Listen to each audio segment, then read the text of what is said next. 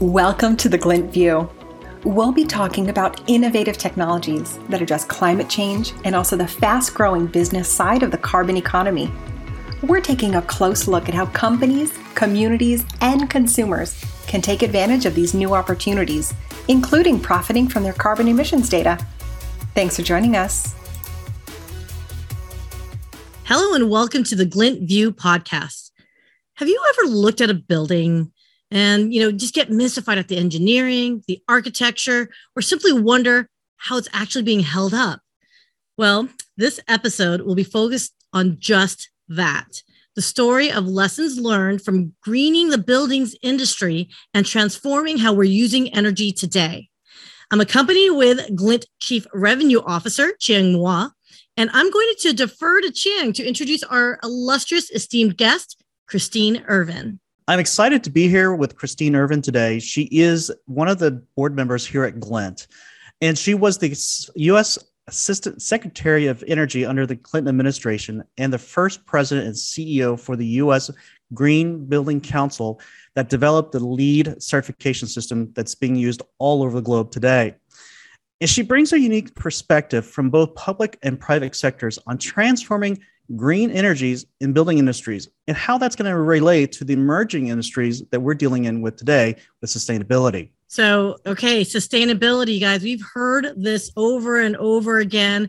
And I think it was like kind of like a trendy little thing, but I think it's not really a trend anymore. It's a thing. It's like a real thing that's going to be lasting and it's going to be affecting our life forevermore.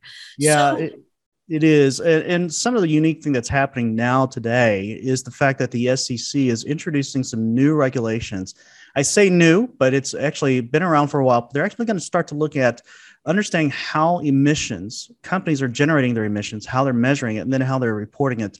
Uh, those decisions are probably being made this year, and that's why it's important to have Christine here because she's been through many of these typical exercises before when we talk about public and private se- uh, sectors working together to conform or create a new standardization for green energy or, or emissions in general.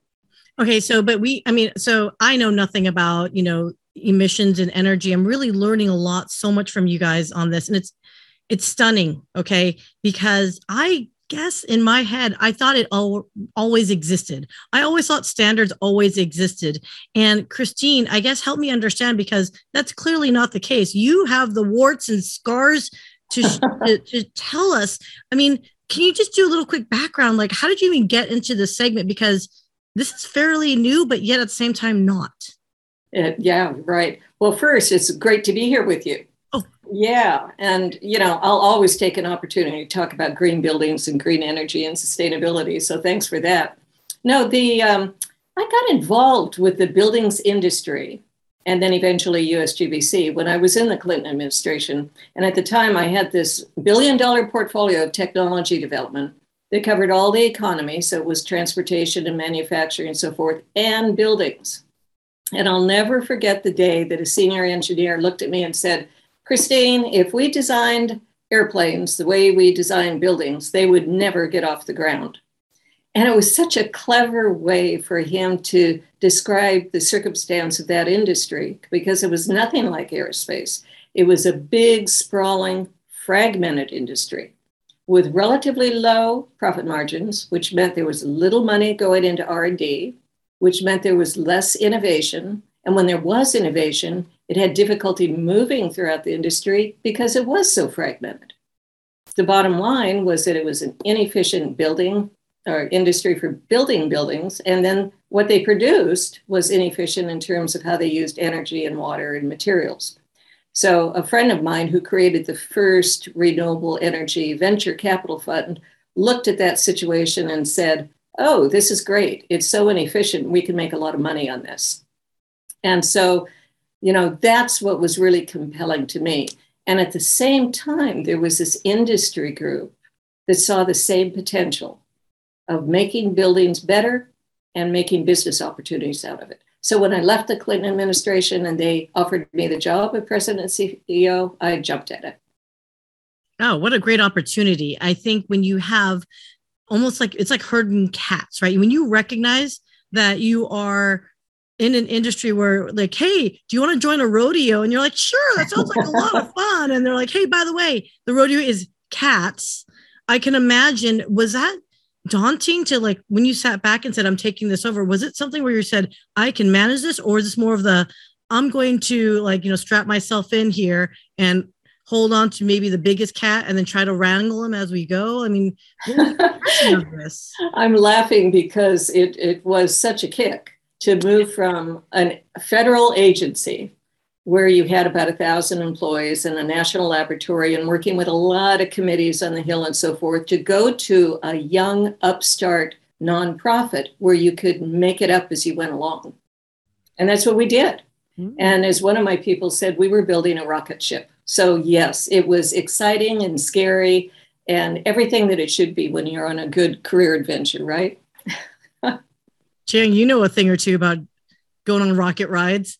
Oh yeah, I, I, think this is exactly where we are in the industry today. Uh, I think it's extremely fragmented from IoT sensors to systems that sits that monitors energy to uh, computers remoting in and you have manual people doing manual stuff and some people talk about bots and this and that. Yeah. and, and i think we are in the energy management space and emission space at the same point at the same reference point that christine is talking about. And, and i think this is definitely an opportunity for those folks who can innovate and get um, I wouldn't say sell, but I would say more convince people that the benefits definitely outweighs the investments. Yeah so let me ask you this then because i feel like this industry is the status quo works and it's been working so why fuss it up? And what why are you trying to bring muck a muck into this world? And i guess what's really driving it in my mind and i guess maybe this is going to feed into our further conversation and maybe i'm jumping here but i mean i can't help but think that building the building sector does play an important role in this conversation we're talking about with sustainability. So can you I hear about this, but can you clarify and I guess be more definitive on how does the building sector actually play a role? Like, what does that mean first? And then we can talk about the benefits of it later. But what are we talking about when we're saying the building sector has a role to play? Well, on you know, on so many different levels, this is really the perfect question, and why I've stayed engaged with it after quite a few years. First of all, you know, think of it. We spend most of our lives in buildings where we work, where we live, where we, you know, do business.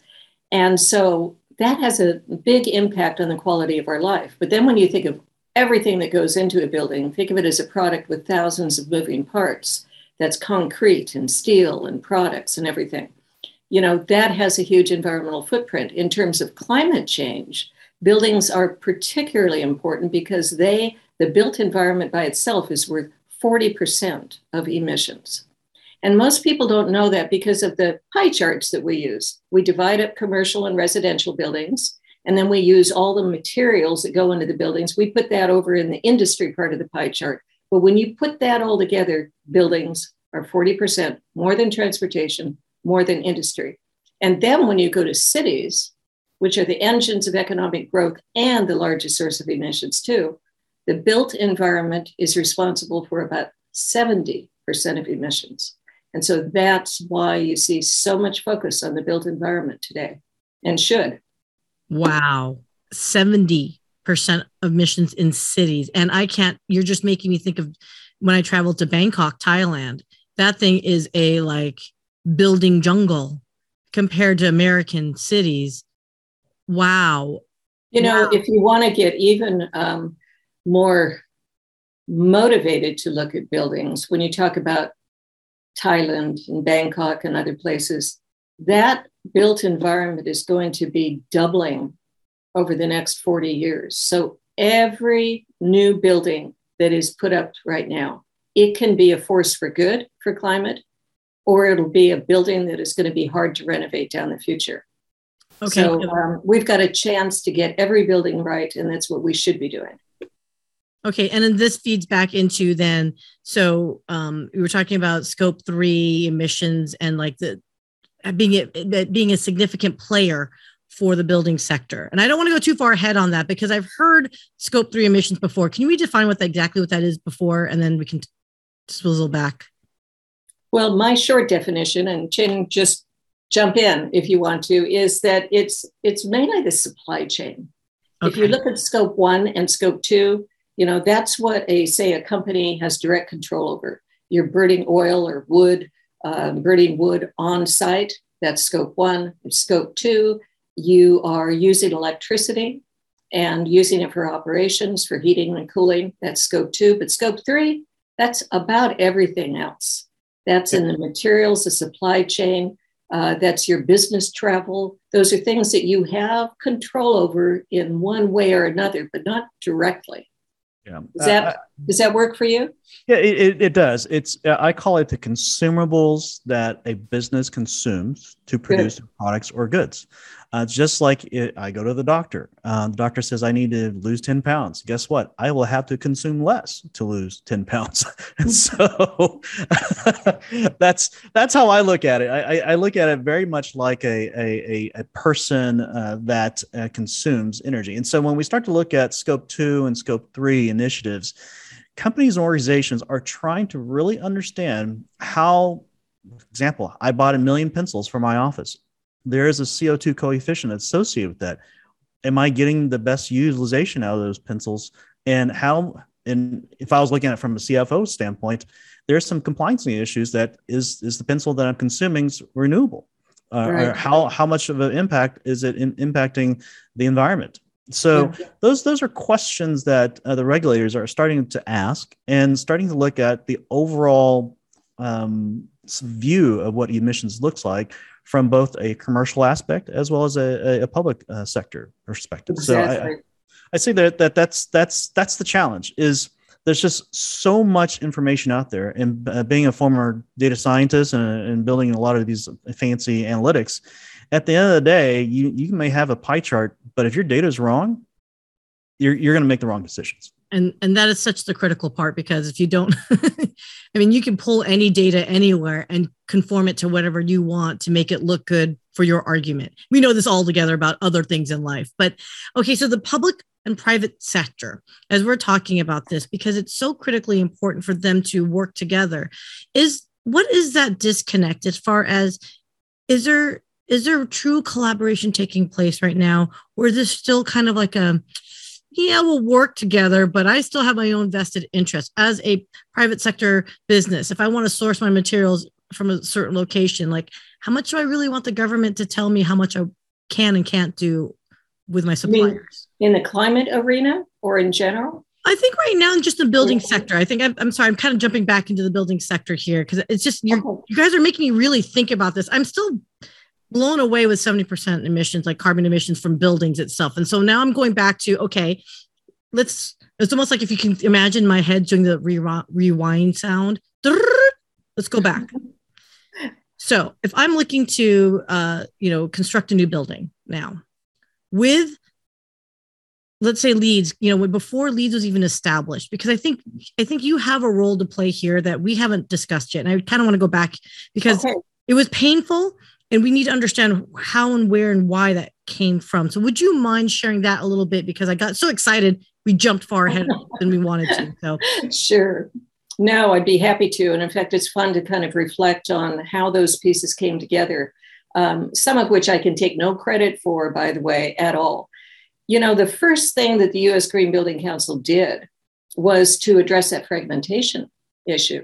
Mm-hmm. Because if you, as I said, if you look at a building as a product with a thousand parts, the only way for them to work together well, to play together well, is if you have all the parts of the industry involved collaborating. And that was not happening. There was no common meeting place at that time for various parts of the industry to work together. And so the first thing they did was literally to get architects, engineers, university researchers, product manufacturers, real estate developers, you name it. They were not only represented on the board of directors, but in the membership. And they were often green champions in their individual businesses.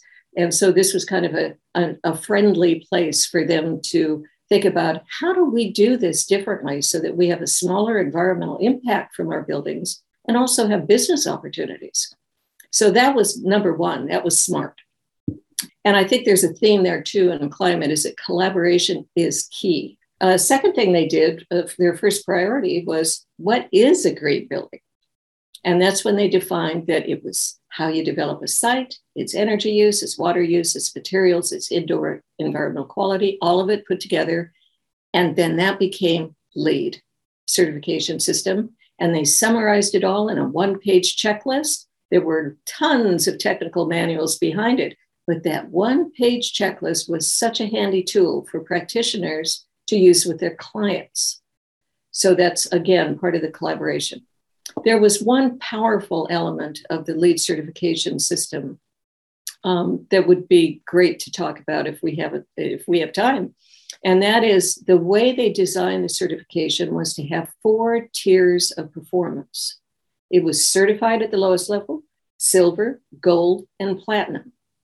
And they had a combination of required things that you had to do, plus lots of optional things. And the brilliance in that, I think, was that it appealed to many different parts of the building industry. If you were a mainstream builder who just wanted to experiment with it but not go far, you could try for certified. If you were the bleeding edge, an innovator that wanted to push the envelope, you had platinum to go for. So that created a lot of traction in the early days, and early traction can make all the difference in success. Two other things were really important, I think. Um, one was they created, we created a training and professional accreditation system for people. And because this was a new body of science, a new body of learning. And so if projects were going to be successful, they needed to have a person that knew what they were doing on the team. And we even gave it credit for having a person. Now, what we didn't anticipate was that that would create an army of practitioners for LEED that helped socialize the industry and it ger- generated a lot of revenue for us. So that was very good news indeed. I mean, they're evangelists. You got basically your own cheerleaders built in. They were, awesome. and even more than we anticipated. And it was a great opportunity for them as well, uh, because they got to differentiate themselves in the market. They had a LEED AP after they, their name, or a company would say, We have this many platinum buildings uh, 40% of our workforce are LEED APs. It became um, not only a point of distinction, but bragging rights as well, if you will.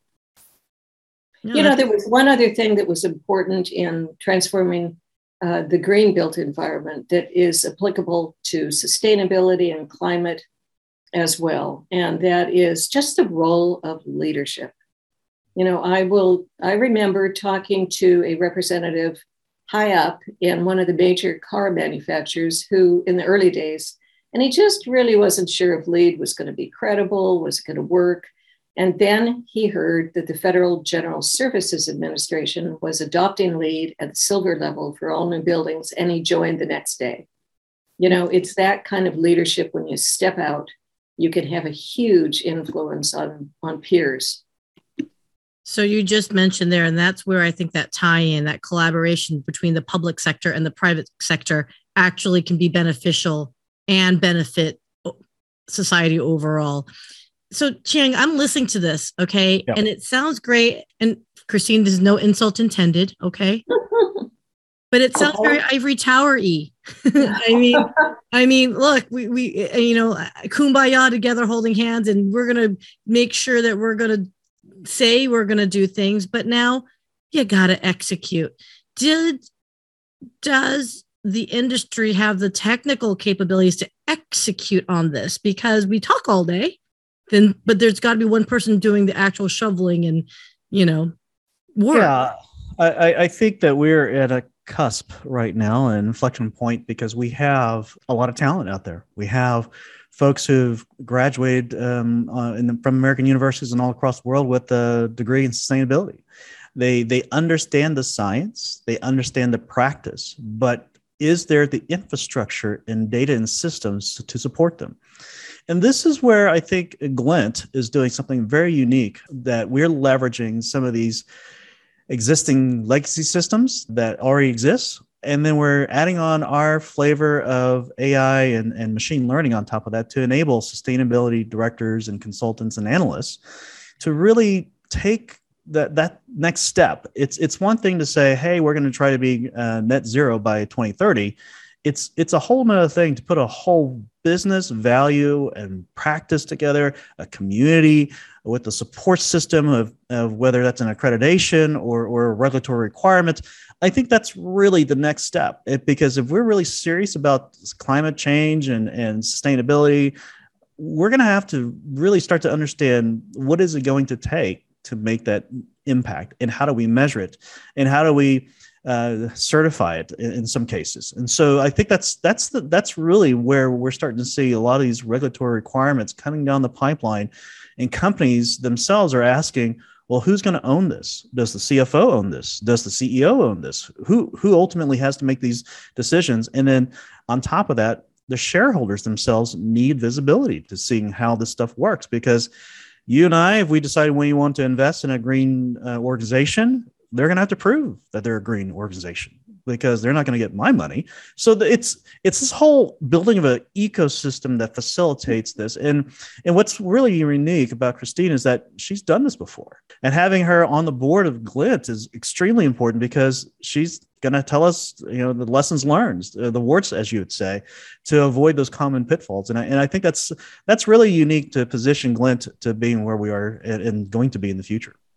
You know, one thing I've got to say is that's one reason why I'm so pleased to be on the board of Glynt. Because if we were talking about lessons learned from LEED, one of the one of their success factors was making it easy and making it credible.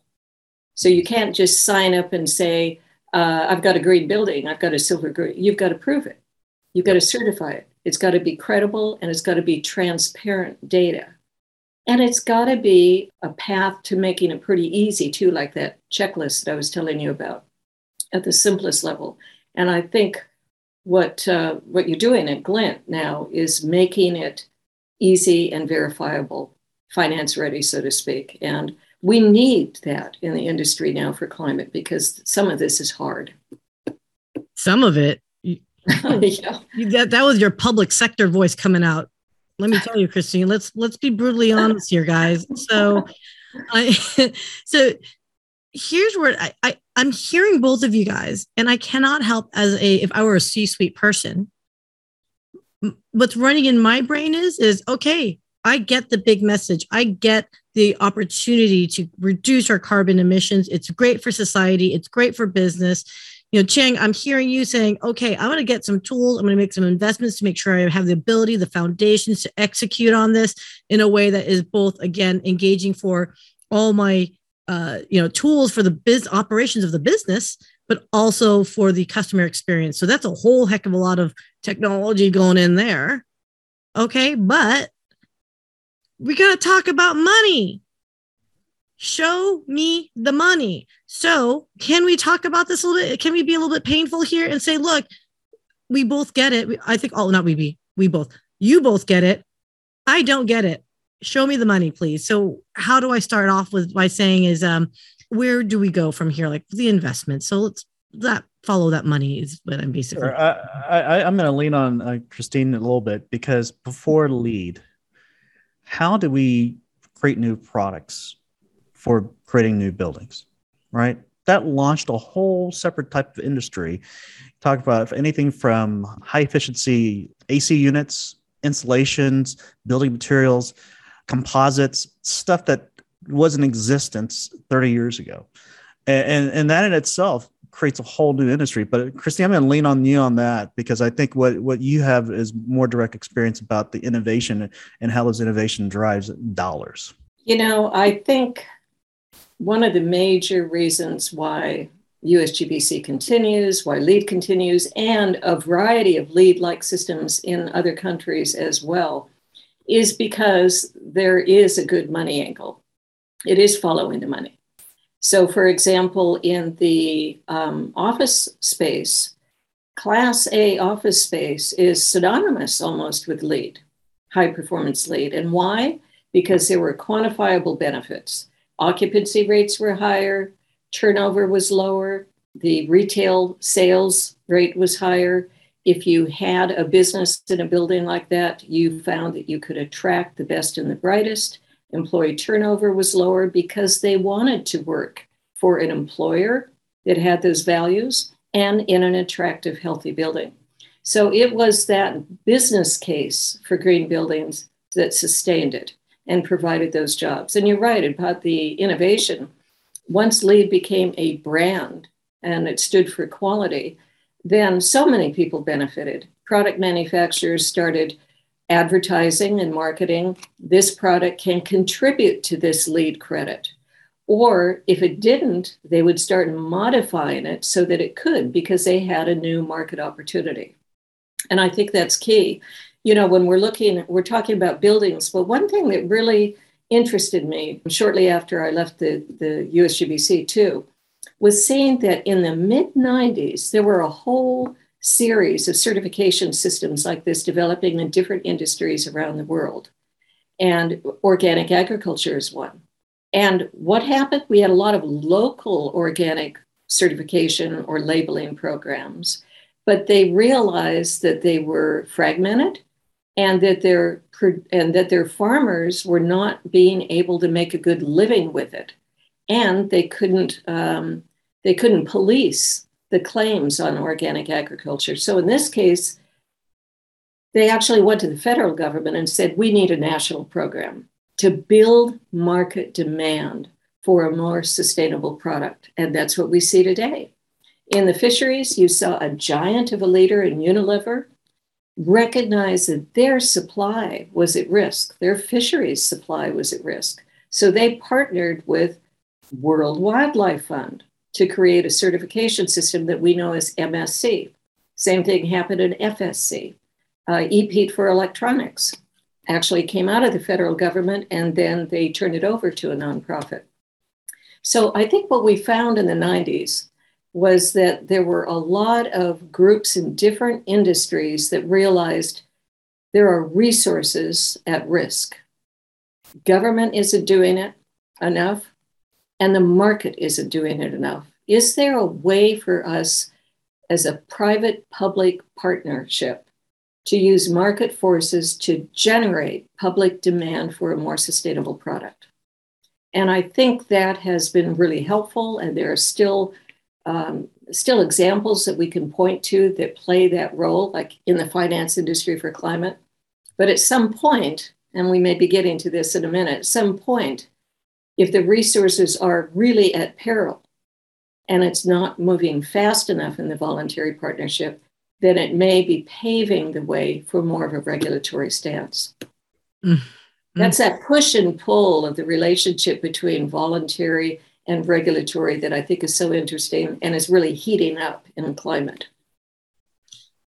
But it's that push and pull that I think, as a C suite individual, that my head is hat on, is I don't know how much do I want to get told what to do if I'm trying to make some money, right? So, okay, so Jing, I'm the CEO, and I say I need you. We we understand what's going on. LEEDS has given us this checklist, and we need to be able to fulfill the requirements. We want platinum level. Mm-hmm. So here's the question: when do we tell our company you need to step up and get going when it hasn't quite been ratified or agreed upon so do you be proactive or do you lag behind and wait till it happens and be told before you kind of embrace it i think you guys used a very smarty pants term that innovation diffusion theory i will let you explain that but what is your suggestion how well, can we make our business better Absolutely, it's a great question. Yeah, and I, have been in innovation all my life uh, with, with tech, and and I think you're going to have kind of that curve, uh, the 80-20 rule, as I would call it, uh, mm. and, and, actually maybe thirds now because it's 30, 30, 30, uh, 33, 33, 33 that are focused on. You know, you might be a profitable company because you have a very large customer base. Market segments can shift very quickly. We know that it just in fashion apparel that the teenagers of yesterday do not buy the same things that the teenagers of today buy.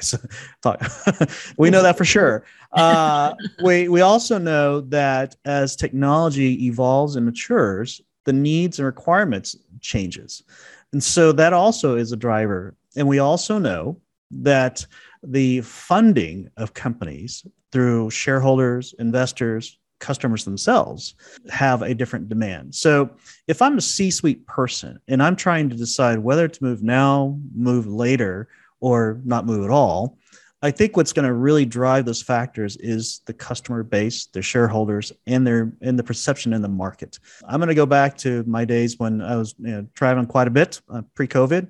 I chose uh, Hertz. Why do I choose Hertz? They, they're typically more expensive, but when I step off the plane, I know there's a car with my name on it that I don't have to sit and wait in line, and it takes me you know, straight to my meetings. I don't have to sit there and worry about what's going to happen. And that level of service, I may not get with some of the other uh, rental cars carriers. And that's really what differentiates is the service level the accuracy, the the demands on my current resources. If I'm a CEO or COO, what's it going to take to be quote unquote green? Because if it takes a lot of heavy lifting and shifting, it probably is not going to happen. But if it's a little easier for me to consume, I might experiment and have a group or two in my divisions play with it and see if it's going to be make any impact in markets. And then I may also, if I'm fast forward thinking, innovative, I may want to lean on some of these new initiatives and say, how can I can I create a marketplace for this? Can I monetize this? And having monetized multiple different product software lines in my my previous past, that's the hardest part. It's a great idea to come out with a pilot or a, a, a, a demo product. It's a whole nother thing to then to have it ready production, have a market, a marketing plan, and go make the money repeatedly every quarter on quarter. That's the hard part so and that's that's i think that's where the ceos c-level folks are going to still have to understand this is not a this is not a science experiment some folks may say. This is reality. It's coming. Uh, whether you're a lagger or you're an innovator you're going to have to start placing your bets now. Wow. Christine you look like you're about to add something to that statement Oh, yeah. There are a dozen different thoughts coming from what you were just saying, for sure. I think in the climate arena now, one thing that's going to be affecting the C suite a lot and already is, is, you know, we've been talking about these voluntary programs and public private partnerships. If you look at what's happening in climate and emissions disclosure, as just an example, 20 years ago, we had the first questionnaire given to corporations to identify their emissions. It was backed by 35 investors who saw carbon as a risk to their portfolio. It was the Carbon Disclosure Project, CDP. And it was such a simple concept when you think about it. Send a questionnaire to companies, say, tell us what your emissions are and what you think, what you're doing about climate. And I think the reaction for many at the very first was do you remember that saying, first they ignore you, then they laugh at you, then they fight you, and then they join you. And so now CDP is a powerhouse.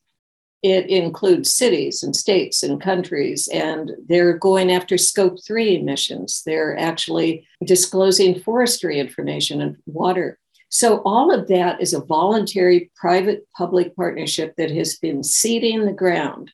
And then, together with a number of other finance coalitions uh, focusing on climate, I think what that has done now is to pave the way for my own point of view is maybe the single most impactful development was when the G20 and the Financial Stability Board created a task force to create rules or a framework that would make carbon disclosure, climate disclosure more effective to protect economies and that was the TCFD that has been so important, mainly regulators. It's a framework for defining and reporting emissions, but also roadmaps for how you need to get prepared for climate.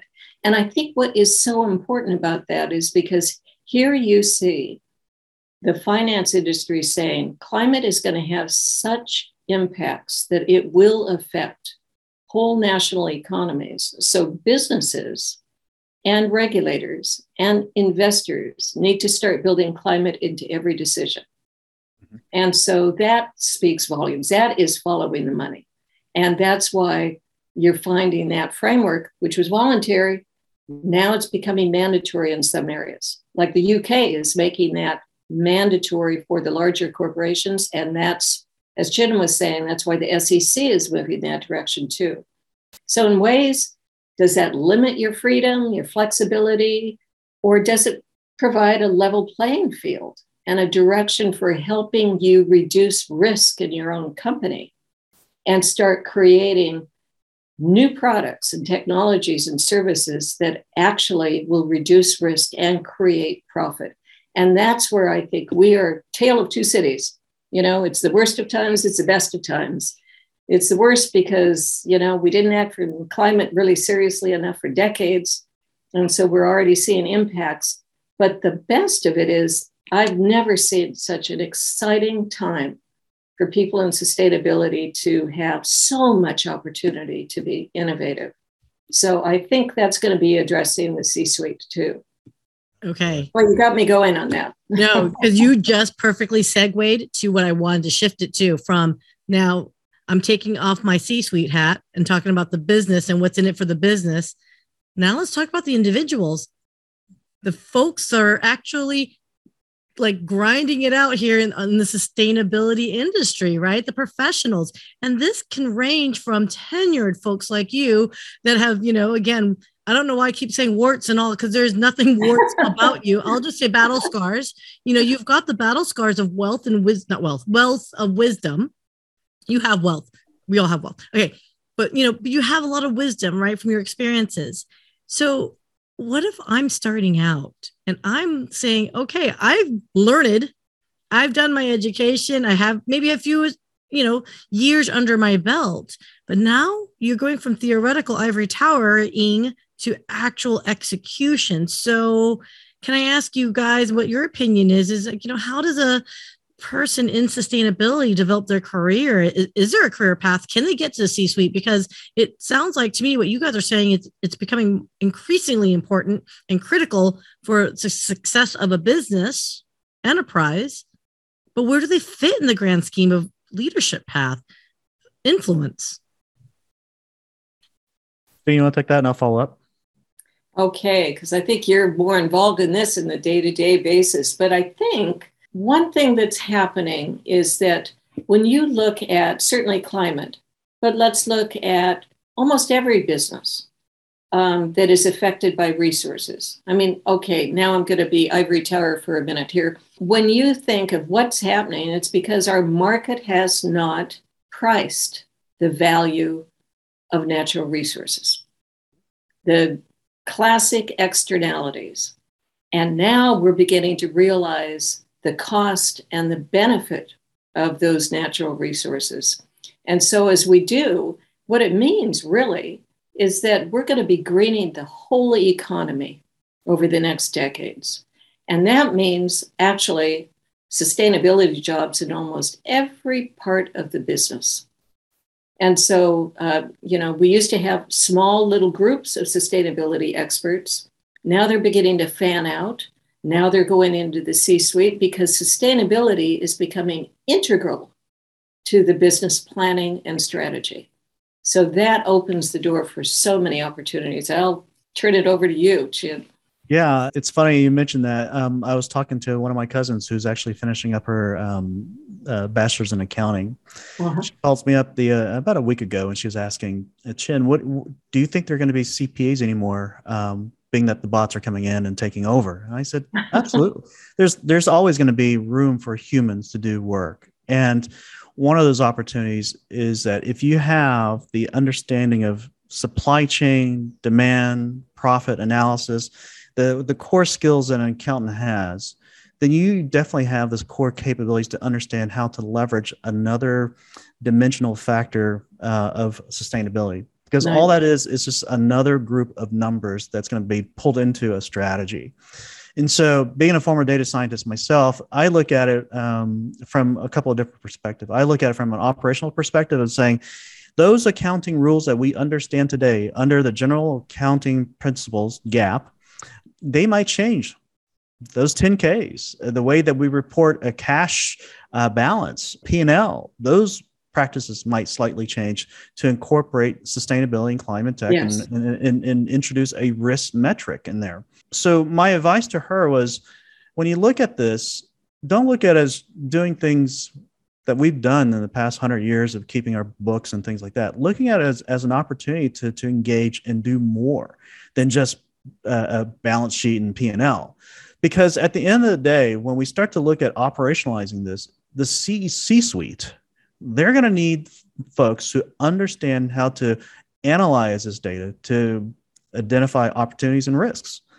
And those sustainability consultants on the ground today, out of fresh out of college, I think they're going to be the great leaders of tomorrow because they have not only the climate tech, but they understand current business practices and they understand how to leverage the tech today to take those organizations where they need to be tomorrow. And the factor here is the fact that we're going to have 20, 25% more people on this planet 10, maybe 11 billion people by 2030. I believe that's the statistic. So we got to do more with less, regardless of whether or not it's a choice. So this is where I think those those folks that that career path is is definitely uh, one of those things opportunities that is going to be great for the next decade or two. Great advice too. You know that was wonderful advice that you have. I couldn't agree with you more. You know, you were just saying that you, we might have to do more with less. It reminds me of one of my favorite quotes of Albert Einstein. and he says, once we know and, rec- uh, and accept limits, we can go beyond them. Absolutely. And I think that is a key to innovation and creativity that we're going to see.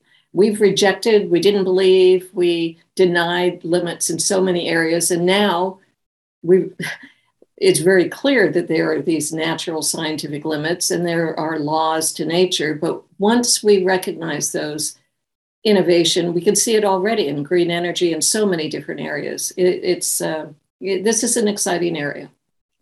Guys, we can keep talking about this all day long, and I mean, I, I I'm probably overrunning this way longer than we probably should right now. But I mean, Christine, like I, am absolutely just blown away with your experience, and we didn't even get to we did the tip of the iceberg of your expertise, and we'd love to have you back on the Glynt View. And gosh, you know, like Chieng, like I mean, we didn't even go in, into like heavily into, you know, where scope three emissions reporting and where Glynt really can make a huge impact, right? And of course, it's not meant to be ad by any stretch of the imagination, but if I'm a, in the industry of sustainability and I'm looking at how do I articulate myself in a way that I differentiate my peers? How do I speak the language that my shareholders are interested in? And of course, in a way that is going to be palatable because it's always about the money when it comes to the C suite. And then how do you develop your career in a way that, hey, you know what? Mary here, she seems to get it. She knows what's going on and sees the broader and bigger picture. Maybe we can see her much more strategically as opposed to just simply, oh, here's another spreadsheet that, you know, they're buried themselves into. Or, well, I can tell you what the regulations are requiring and here's a checklist and let me define that there's so much more value i think sustainability careers can really develop into i mean absolutely i mean it's limitless it is i agree. So parting thoughts and i i'm so sorry i'm going to make a stop because you know we're going to have to continue the conversation at some points but christine you know based on our conversation today is there something you'd like to leave us with as we just like get into understanding where you know gosh the history of of the whole building industry and then coming out to scope three now where supply chain man it matters guys. You got to step in so what are what's your words of wisdom to share with us to just seize the moment um, know that this is a life changing opportunities ahead of us now i can't imagine having um, more satisfaction in the work that we could do in sustainability for sure.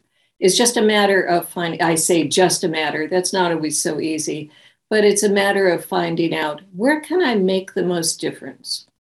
Where do I uh, follow my passion and interest in this? Or where can I get some more training so that I can make my, my impact? But as I, I wish I were starting out right now in sustainability, I'll just tell you that's how exciting I think this is.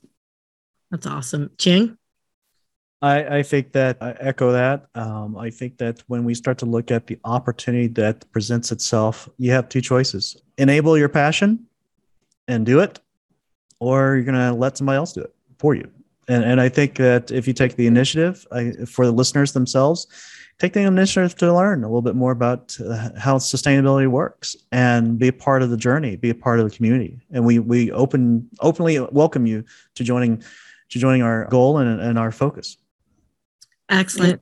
I, I so excited. I'm I'm inspired right now. I'm, I feel like I need to be your biggest cheerleader and like tell everyone like just scream it from the mountaintops. You don't want me screaming, but that being said, Christine, I definitely appreciate your time. Chieng, as Chieng, as always, I do appreciate you and, and your expertise and kind of keeping me oh, straight on this. I think this is a great opportunity here to wrap up another great conversation of the Glynt View. We'll catch you next time. Thank you so much, everyone. Thank, Thank you. you. Bye. Thank you for listening to the Glynt View. Don't forget to like this podcast and subscribe. See you at the next episode.